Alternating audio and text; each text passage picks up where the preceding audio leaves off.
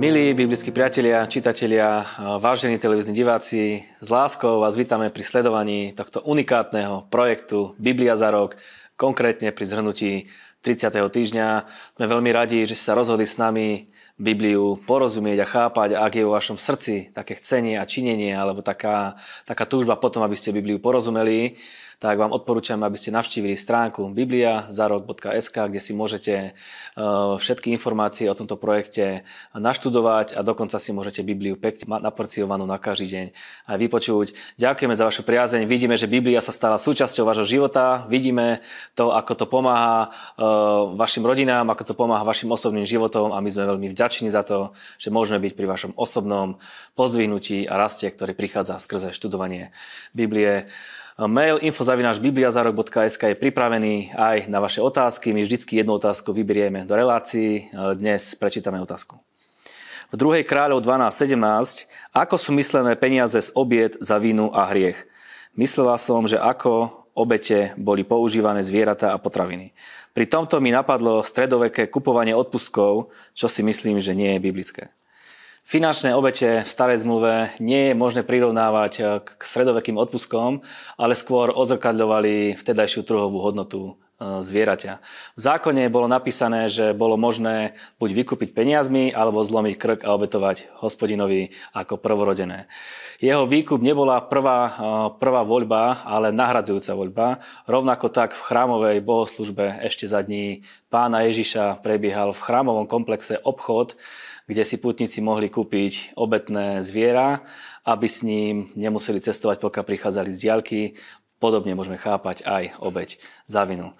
Vrátim sa jednou k relácii, ktorá bola predtým. Začali sme študovať jedného najväčšieho proroka, ktorý, ktorý je, a to je prorok Izaiáš. Povedali sme si niečo aj o, o tom, že nastupuje vláda Chyskiašova alebo Ezechiašova, podľa toho, aký preklad čítate. Dnes budeme pokračovať aj v Izajašovi, aj v tomto príbehu Ezechiašovom. Moje meno je Marian Kapusta, vysledujete reláciu Biblia za rok a mojím dnešným hostom bude pastor Martin Mazuch. Maťo, som veľmi rád, že zase si prišiel a ideme študovať jednak fantastického proroka a pokračovať v štúdiu.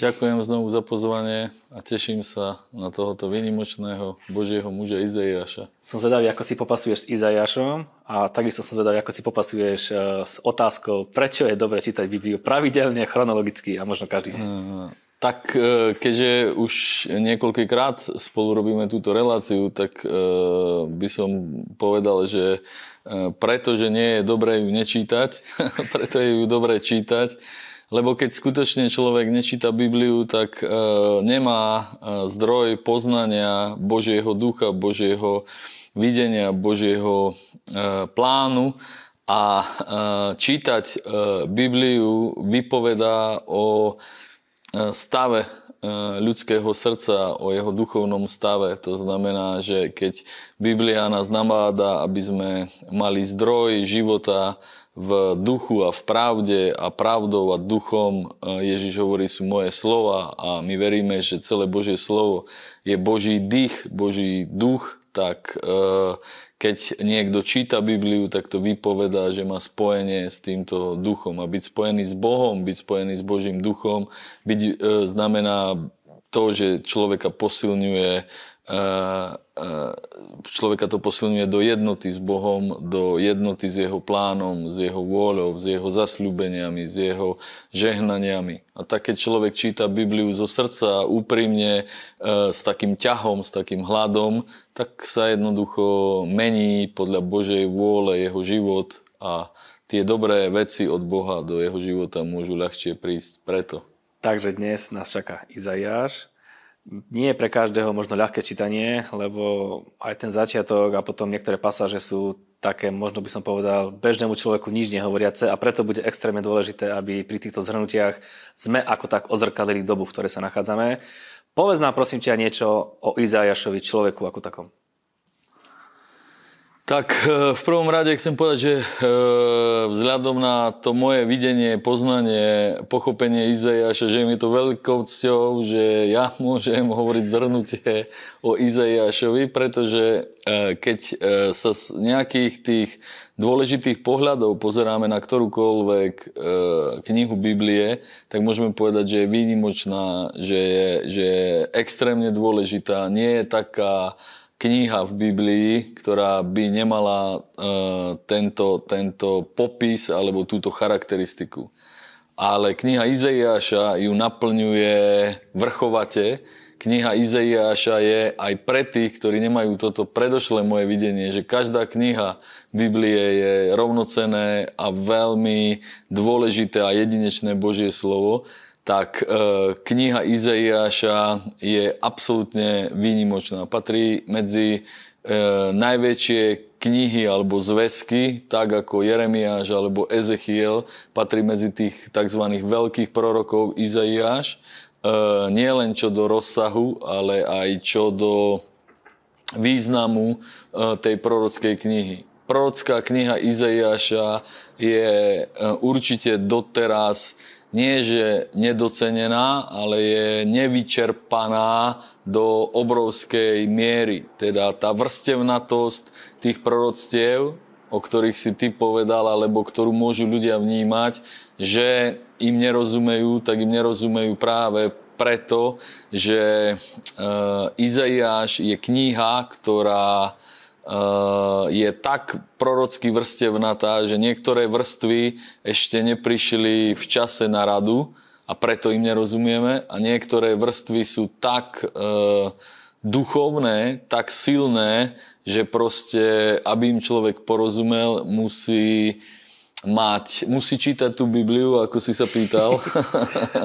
musí ju čítať e, intenzívne, musí sa ňou zaoberať tak, že príde na tú hranu, kedy e, by som povedal, že až zúfali, že tomu nerozumie a kedy skutočne začne študovať proste tie súvislosti duchovné, historické a ten kontext tak, že začne tomu rozumieť. Inak to nie je možné. Teda ja mám, mňa napadá jeden príbeh osobný z Izraela, ktorý som zažil v súvislosti Áno, spomínal si mi ho pred reláciou, tak uh, možno nám môžeš povedať. Izaiáš. Uh, jedného času som pri múre nárekov uh, sedel a rozhodoval sa, čo si budem čítať, tak som si vybral knihu Izaiáša a modlil som sa uh, pokorne, že e, takú túžbu a prozbu som mal, že keby mi dal pán tak rozumieť knihy Izaiáša, ako e, jej rozumel Izaiáš, keď ju písal tým, tým proroctvám, alebo ako sa jej dá porozumieť. A zanedlho e, prišiel jeden ortodoxný žid a dali sme sa e, do debaty, čo sa nie bežne stáva tým, ktorí sa chodia tam modliť, či už mne, alebo tej ortodoxnej e, časti toho spoločenstva pri múre. A bolo to veľmi zaujímavé, pretože sme sa dostali ku svedectvu o e, Ježišovi a on argumentoval, že nový zákon je, nie je Božie slovo, a jeho argument, prečo nie je Božie slovo, povedal, že nie je preto Božím slovom, lebo je to strašne jednoduché. Že to je taký príbeh iba, že čo sa stalo. A kdežto skutočné Božie slovo, skutočná, on to povedal tak, že vysoká škola, to je Izaiáš. ja som sa tesne predtým e, modlil, aby mi pán dal e, porozumieť Izaiášovi. Tak to bola taká, taká zaujímavosť, že skutočne Izaiáš je v tomto čo do obsahu skutočne vysoká škola. Je to velikánsky e, prorok a sú tam proroctvá, ktoré sa týkajú národov, ktoré sa, sú na úrovni Daniela, kdežto Daniel je usilovnosťou e, ľudí počas histórie aj takým prvotným ťahom veľmi, veľmi skúmaná a podrobená a doslova sú vydolované proste tie pravdy zjavenia knihy Daniel, kdežto je zaujímavosť, že Židia nepovažujú knihu Daniel dokonca ani za prorockú knihu, ale za spisy, takzvané nie nevím, ale ketúvim, kdežto Izaiáš aj e, proroci aj ortodoxní židia považujú, tak ako povedal on, za vysokú školu. Takže je to pre mňa e,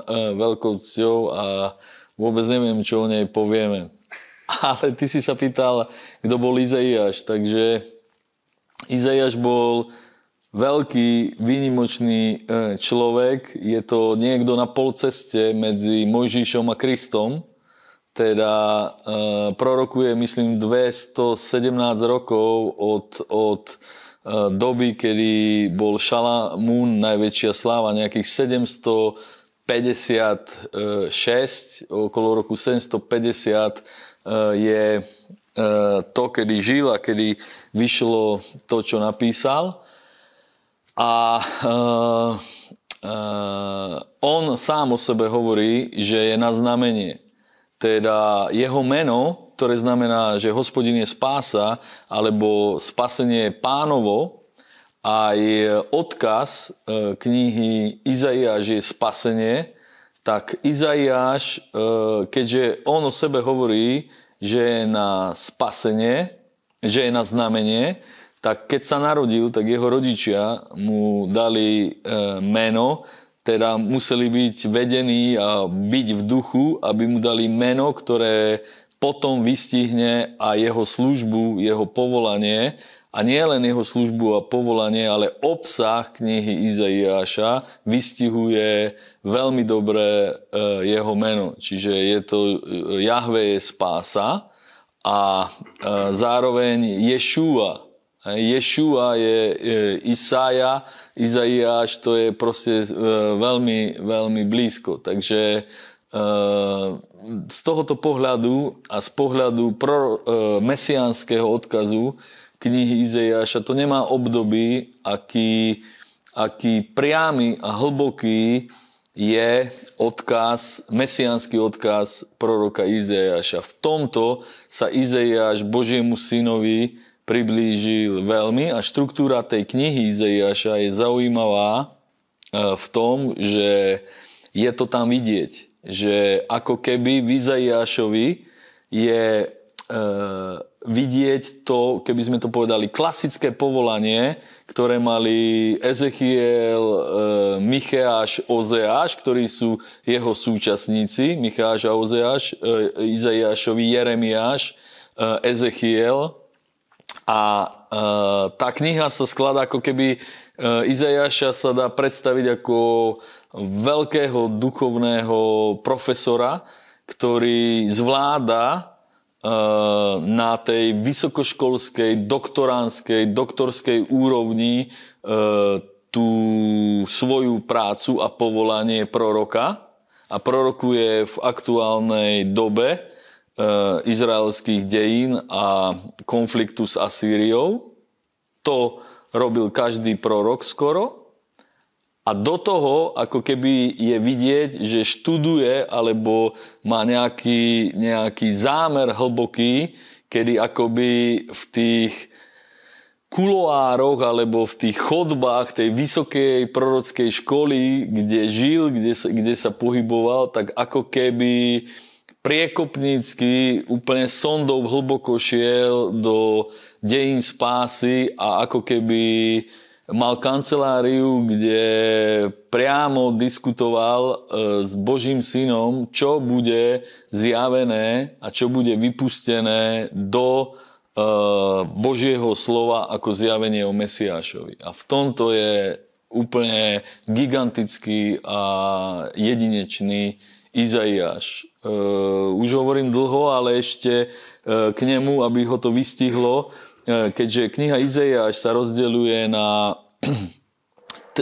jedna, dala by sa rozdeliť 1 až 35, kapitoly 36, 39 a potom 40 až 66, tak práve tá časť 40 až 66, mesiánska, o ktorej e, som e, teraz hovoril, tak e, tá je tak výnimočná, že mnohí badatelia písma ju neprisudzovali Izaiášovi, hovorili oni, že to je pseudo Izaiáš alebo apokryfný Izaiáš, pretože to je to, čo som predtým popísal, presne vystihuje. A zároveň Izaiáš bol aj veľmi povznášajúci človek, čiže tie, kapitoly 40 až 66 je poéma, to je proste básnické dielo, ktoré je e, tými, ktorí poznajú svetovú literatúru a v tej svetovej literatúre zaraďujú nejaké diela na vrchol, tak medzi vrcholné svetové poetické diela patria v origináli kapitoly 40 až 66 Izaiáša. Výborne, vyčerpávajúca, uh, vyčerpávajúce predstavenie Izaiáša ako takého.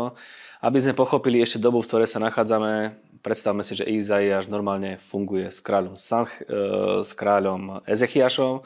Súčasníci spovedal si, že takisto aj niektorí proroci, aby sme pochopili, že to nie sú dva rozdielne svety, ale že to je jeden svet len opísaný z iných stran.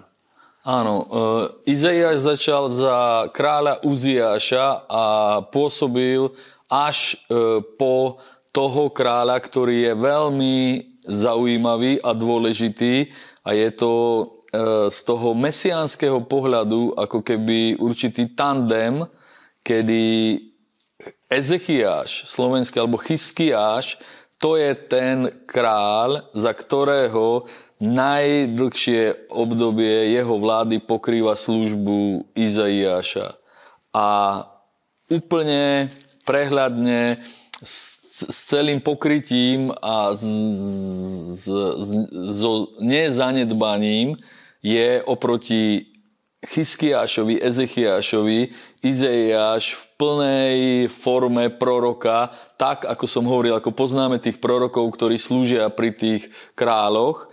A nie len e, to Izaiášovo meno, e, spasenie a odkaz knihy Izaiáš, e, odkaz knihy Izaiáš je spasenie pre národy, pre církev, pre veriacich Ježiša, ale aj pre celý židovský národ, tak jeho synovia, ktorých mal dvoch, možná troch, tak aj ich mená boli im dané na znamenia tej danej doby a toho, čo popisuje kniha Izaiáš. Jeden sa volal Maher Shalal Chashbas, čo znamená rýchlo rýchly beh, rýchly chvat ku koristi a ten druhý sa volal Shear Yashub, čo znamená iba hrstka bude spasená a ich mená a doba, v ktorej boli, ten prvý, ten vystihuje e, dejiny a obdobie od Asíranov, ktorí odviekli E, práve za jeho pôsobenia e, e, Severné kráľovstvo Izrael do zajatia. A tie prvé kapitoly práve hovoria o tomto zajatí, zavlečení alebo o tomto súde, kedy ten jeho syn prvý rýchly beh ku koristi ukazuje a prvá časť Biblia je o súde a tá druhá 36 až 39, práve tam, kde je ukazovaný charakter e, toho Chyskiáša, tá je hovorená o lúpeži alebo o dôsledku toho súdu, ako, ako je úplne rozobratý Izrael e, e, najskôr rozdelený, potom Severné kráľovstvo odvlečené a v konečnom dôsledku to už je až o 100 rokov pozdejšie za Izaiášom babylonské zajatie. No a tá hrstka spasených to ukazuje, jak na navrátivších, to je tá prvá vrstva z Babylona, kde je tam útecha alebo spasenie, jak tých e, Izraelcov vracajúcich sa z Babylona, až to nadčasové to hlboké e, spásonosné proroctvo o spáse kohokoľvek, kto bude zachránený, keď e, pozná Mesiáša práve zjaveného v knihe Izaiáš. K mesiánským proroctvom sa dostaneme ešte, ale aj kniha Izaiáš, aj kniha Kráľov, aj kniha Kronická opisujú jeden príbeh Sancheriva a Ezechiaša ako spolu bojujú, dokonca ako provokuje Sancheriv, ako provokuje, ako sa vysmieva Bohu a rúha sa. Čiže keď je to trikrát v Biblii na troch rôznych miestach, asi musíme ten príbeh spomenúť.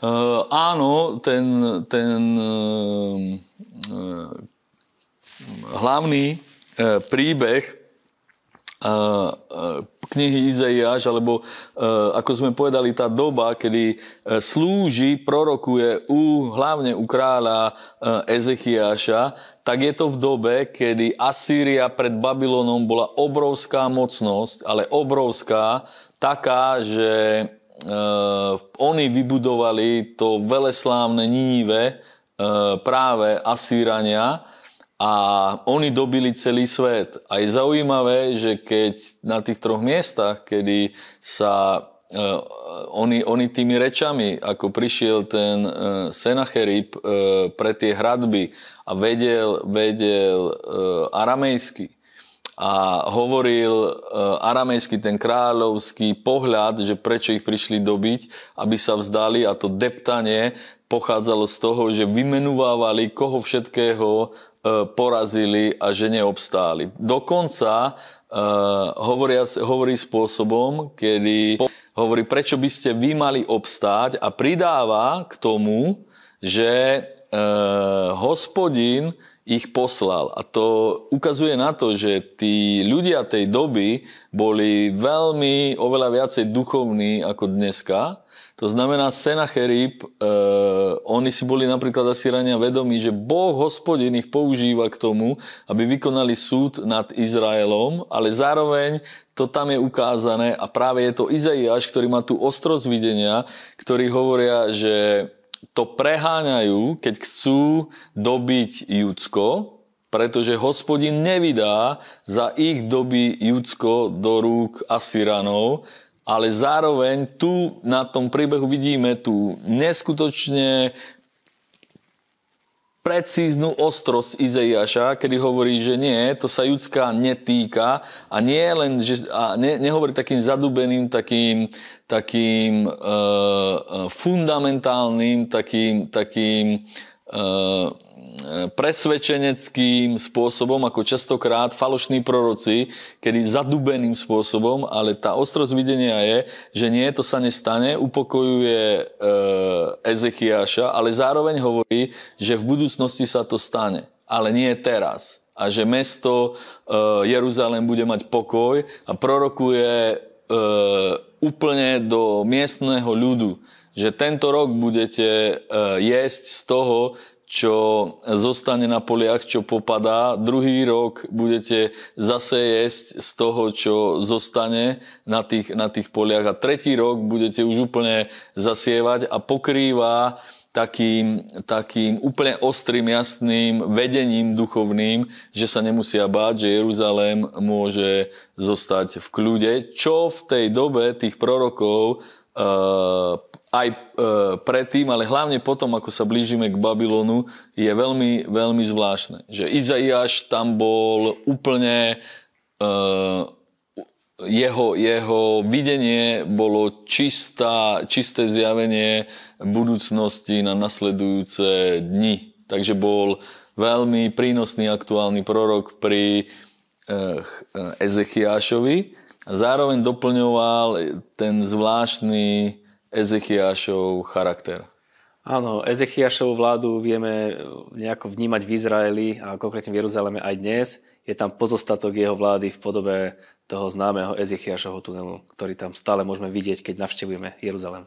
Áno, e, na Ezechiašovi je vidieť v jeho, v jeho e, je veľmi zvláštny Ezechiaš, veľmi, teda žije vo veľmi zvláštnej dobe zasadený Eh, teda ako keby na Ezechiašovi je vidieť, čo musí, eh, cez čo musí prejsť. Hej? Keď sa povie, že boli oveľa horší králi, ktorí boli v celkovom stave Izraela skorej a preto nemali také problémy, ako mal on, aké jemu boli prorokované, aký údel bol prorokovaný jemu. On bol o mnoho lepší král, a nielen lepší, ale mal poslanie. A keď sa hovoríme práve o tom, že sú zachované či už hradby z jeho doby, e, e, keď on vládol a na vlastné oči ich môžeme v Jeruzaleme vidieť, tak ten e, veľmi slávny Ezechiašov, Chyskiašov tunel, kedy od Gichonu potoku po podzem on dal vykopať tunel, kadiaľ odrazil prámeň Gichonu do rybníku Siloam, ktorý znamená poslaný a v tomto ako keby drží tandem s Izaiášom, že Chyskiaš je veľmi e, prorocký král, ktorý pripravuje scénu pre Mesiáša. Teda e, to, čo ako král dobre Ezechiáš robil, tak prakticky pripravoval scénu pre to, čo Izaiáš prorokoval a to je napríklad ten tunel, pretože e, ten poslaný slepý, ktorého Ježiš uzdravil, do rybníku poslaný, tak ten rybník bol práve tým e, Ezechiašom vybudovaný. A vieme, že tí kopáči, ktorí kopali ten tunel, tak kopali v tme a potom vyšli, stretli sa a vyšli na svetlo a tam bol ten rybník. A vieme, že slepý poslaný šiel k rybníku a bol slepý a potom videl a toto je strašne silný odkaz o prechode z temnoty do svetla. A aj preto je e, kniha Izaiáš a jeho proroctva veľkým svetlom a vrhajú obrovské svetlo na Mesiáša ako žiadna kniha Starého zákona. A je asi najcitovanejšia kniha Nového zákona. Napríklad Izajáš 53 ja som to tam nejak napočítal, že 42 krát je citovaná len táto kapitola v Novej zmluve. Áno, vrcholná je 53. kapitola Izaiáša je e, kapitolou, e, ktorá je tak prorocká, e, dých berúca konkrétna, že to mimo prorockého ducha by sa dalo napísať, iba keby niekto so sústredením v Jeruzaleme ako správodajca bol v dobe Ježiša a popísal, čo sa stalo. A popísal to z pohľadu tých dôležitých spásonosných udalostí okolo Ježiša, priamo okolo jeho osoby, e, tak možno presne by to nepopísal ani taký spravodajca, ktorý by sa očami na to díval, čo sa stalo, čo dopredu 700 e, rokov predtým, ako sa to stalo, e, prorokoval Izaiáš. Lebo to začína Evangelium, kto uverí Evangeliu, kto uverí našej zvesti a komu bolo zjavené rameno hospodinovo. Vyrastol pred ním ako nežný prútok, Napríklad tam je, že vyrástol ako nécer, prútok v hebreštine je nécer a nécer je ten istý koreň ako nazarecký, čiže prorokuje úplne presne. Tam je verš za veršom, ktoré úplne, uh, si, to je, uh, 53. kapitola je ako keby evanielium uh, zjavené 700 rokov predtým. A čo je ešte zaujímavé a výnimočné, čo do dôveryhodnosti nie len to, že sa to stalo, nie len to, že tých 42 zmienok v Novom zákone, kedy sa to tam dostalo, teda situácie, ktoré on prorokoval, tak zmienuje v aktuálnej dobe tí evangelisti 42 e, krát a keď je to ten istý Svetý Duch, tak to, čo zjavil Izaiášovi, s tým pracuje ďalej v evaneliách Svetý Duch. Takže v tom vidíme, že to je materiál, ktorým, s ktorým Boh pracuje neopakovane a strašne silne, a ešte, aby sme to proste zosilnili, tak tá dôveryhodnosť, keď sa hovorí, že tie proroctvá, to množstvo, ktoré sa naplnilo z Izaiáša, je tak veľké, že to je za hranou matematickej pravdepodobnosti, aby sa to stalo náhodne e, a pravdepodobnostne, tak e, vieme, že v Izraeli je múzeum e, knihy, zvitku, to muzeum má tvar zvitku a v ňom sú práve tie nájdené kumránske slávne zvitky a medzi týmito zvitkami bola nájdená aj kniha Izaiáš a bola nájdená v nebývale dobrom zachovanom stave a rozsiahlom. Takže bol nájdený celý Izaiáš, kedy chýbajú iba pár písmen a je evidentné, našli to niekedy v roku, okolo roku 1930 a je evidentné, že tie zvítky pochádzajú asi 150 až 200 rokov pred Kristom. To potvrdzuje nielen to, že evidentne to bolo napísané pred Kristom, minimálne tých 150-200 rokov, ale zároveň to potvrdzuje ten obsah Izaiáša.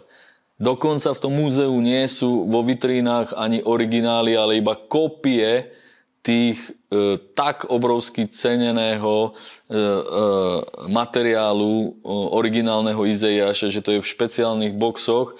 A e, my na tých, na tých, v tých vitrinách e, čítame veľmi zdarilú kopiu e, toho, ako to bolo zachované, tak, že si môžu predstaviť čitatelia, že môžu čítať Izaiáša v najstaršom dochovanom, v najstaršej dochovanej kópii z roku 200 pred Kristom. A to je e, veľkým e, potvrdzujúcim argumentom pravdie, pravdivosti Biblie, nie len z historického, ale aj toho prorockého hľadiska. Vieme nejako vykresliť, ako v tej dobe vnímali tieto proroctva, ktoré hovoril Izaiáš o Ježišovi, Vieme, že Ezechiaš bol dobrý kráľ, ako takú dobrú atmosféru na Izrael priniesol. Bolo to pre nich úplná rozprávka, alebo aj nejako reálne tomu uverili, že niečo také príde? Uh, uh, verili tomu, ale do veľkej miery to bolo zastrené a to vieme podľa toho, že je to zastrené pre nich až uh, dodnes. To znamená, že keď uh, pre nás veľmi jasné proroctvá uh, čítame, a e, nimi argumentujeme pred dnešnými ortodoxnými veriacimi židmi, tak e, oni to proste vôbec nechápu. A ako to vykladajú? Ani keď e, vedia, že sa to týka Mesiáša. Teda, teda chápu to svojimi výkladmi a tie nie sú... E, jednoduché a ani nie sú hlúpe, ako by sa zdalo. Keďže my vieme, že je to evidentne o Ježišovi, tak e, sa nám zdajú e, tie výklady ako keby, niekomu sa zdajú ako keby boli úplne odveci, pretože míňajú práve Ježiša. Ale oni ho možná míňajú v tom zjavení toho evanielia, že to je on, ale nemíňajú ho v tom, keď príde druhý krát. Pretože v Izajašovi nie je zjavený iba ten Ježiš, ktorý prišiel prvýkrát, ale je tam zjavený aj ten Ježiš, ktorý príde druhýkrát v tých tzv. piesňach alebo žalmoch Izajašových. A tie piesne, tie kapitoly, e, tuším sú tam štyri tie e, žalmy, je zaujímavé, že to sú regulérne žalmy takého kalibru typu, ako sú žalmy Davidové v žalmoch. Teda sú dokonca aj nazvané niekde, že sú to piesne stupňov. Takže Židia liturgicky spievali piesne stupňov, keď chodili do chrámu. Nie len tie veleslávne Davidové o poďme do Jeruzalema o oslave Siona a o tom, že Boh tam prebýva, ale oni na ceste hore do chrámu spievali piesne, ktoré sú oslavujúce piesne na Mesiáša. A tie majú prorocký charakter nie len na ten jeho druhý príchod, kedy sa to proste stretne a stotožní, ale tie hovoria aj o tom, že Ježíš po tých stupňoch po tých cestách chodil do toho chrámu a aj o, o, tej, o tom jeho prvom príchode tie žalmy prorokujú a tými stupňami napríklad zostúpil ten slepý do toho Hyskiašovho rybníka sa umyť a tam sa stal ten potvrdzujúci mesiánsky zázrak, že videl. Fantastické prepojenia. Máte, prosím ťa, povedz nám, čo si budeme čítať v Biblii na budúci týždeň? Uh, na budúci týždeň uh, myslím, že je tam uh, takisto ešte kniha Izaiáš. Práve tie, tieto záverečné kapitoly a eh, je tam prorok eh, Náhum, Náhum áno. a je tam, je tam Chyskiáš, ten jeho, ten jeho, ten jeho príbeh, ten a... jeho príbeh zase z knihy Kráľov a, kronických. Kráľov a kronických. Takže to, čo si spomínal, že je to uh, nie raz spomenuté, ale je tomu venovaná veľká pozornosť. Máme sa na čo tešiť, budeme pokračovať v čítaní Biblie aj na budúci týždeň. My vám gratulujeme k tomu, že stále čítate, že stále prichádzajú požehnania do vašich životov. Maťo, tebe veľmi pekne ďakujem a prezradím, že sa uvidíme aj na budúci týždeň. A ja ďakujem a teším sa na druhý diel a my sme vám vďační, že vy sa stávate partnermi tejto služby. My vám ďakujeme za, za vaše dary a priazne, ktoré nám posielate, lebo vy sa aj týmto stávate tými, na základe ktorých môže byť toto, tento projekt e, dávaný do vašich domácností a dávaný k ľuďom, ktorí chcú poznať Bibliu, chcú čítať a chcú študovať. Prajeme veľa požehnania pri čítaní Biblie počas nasledujúceho týždňa. thank you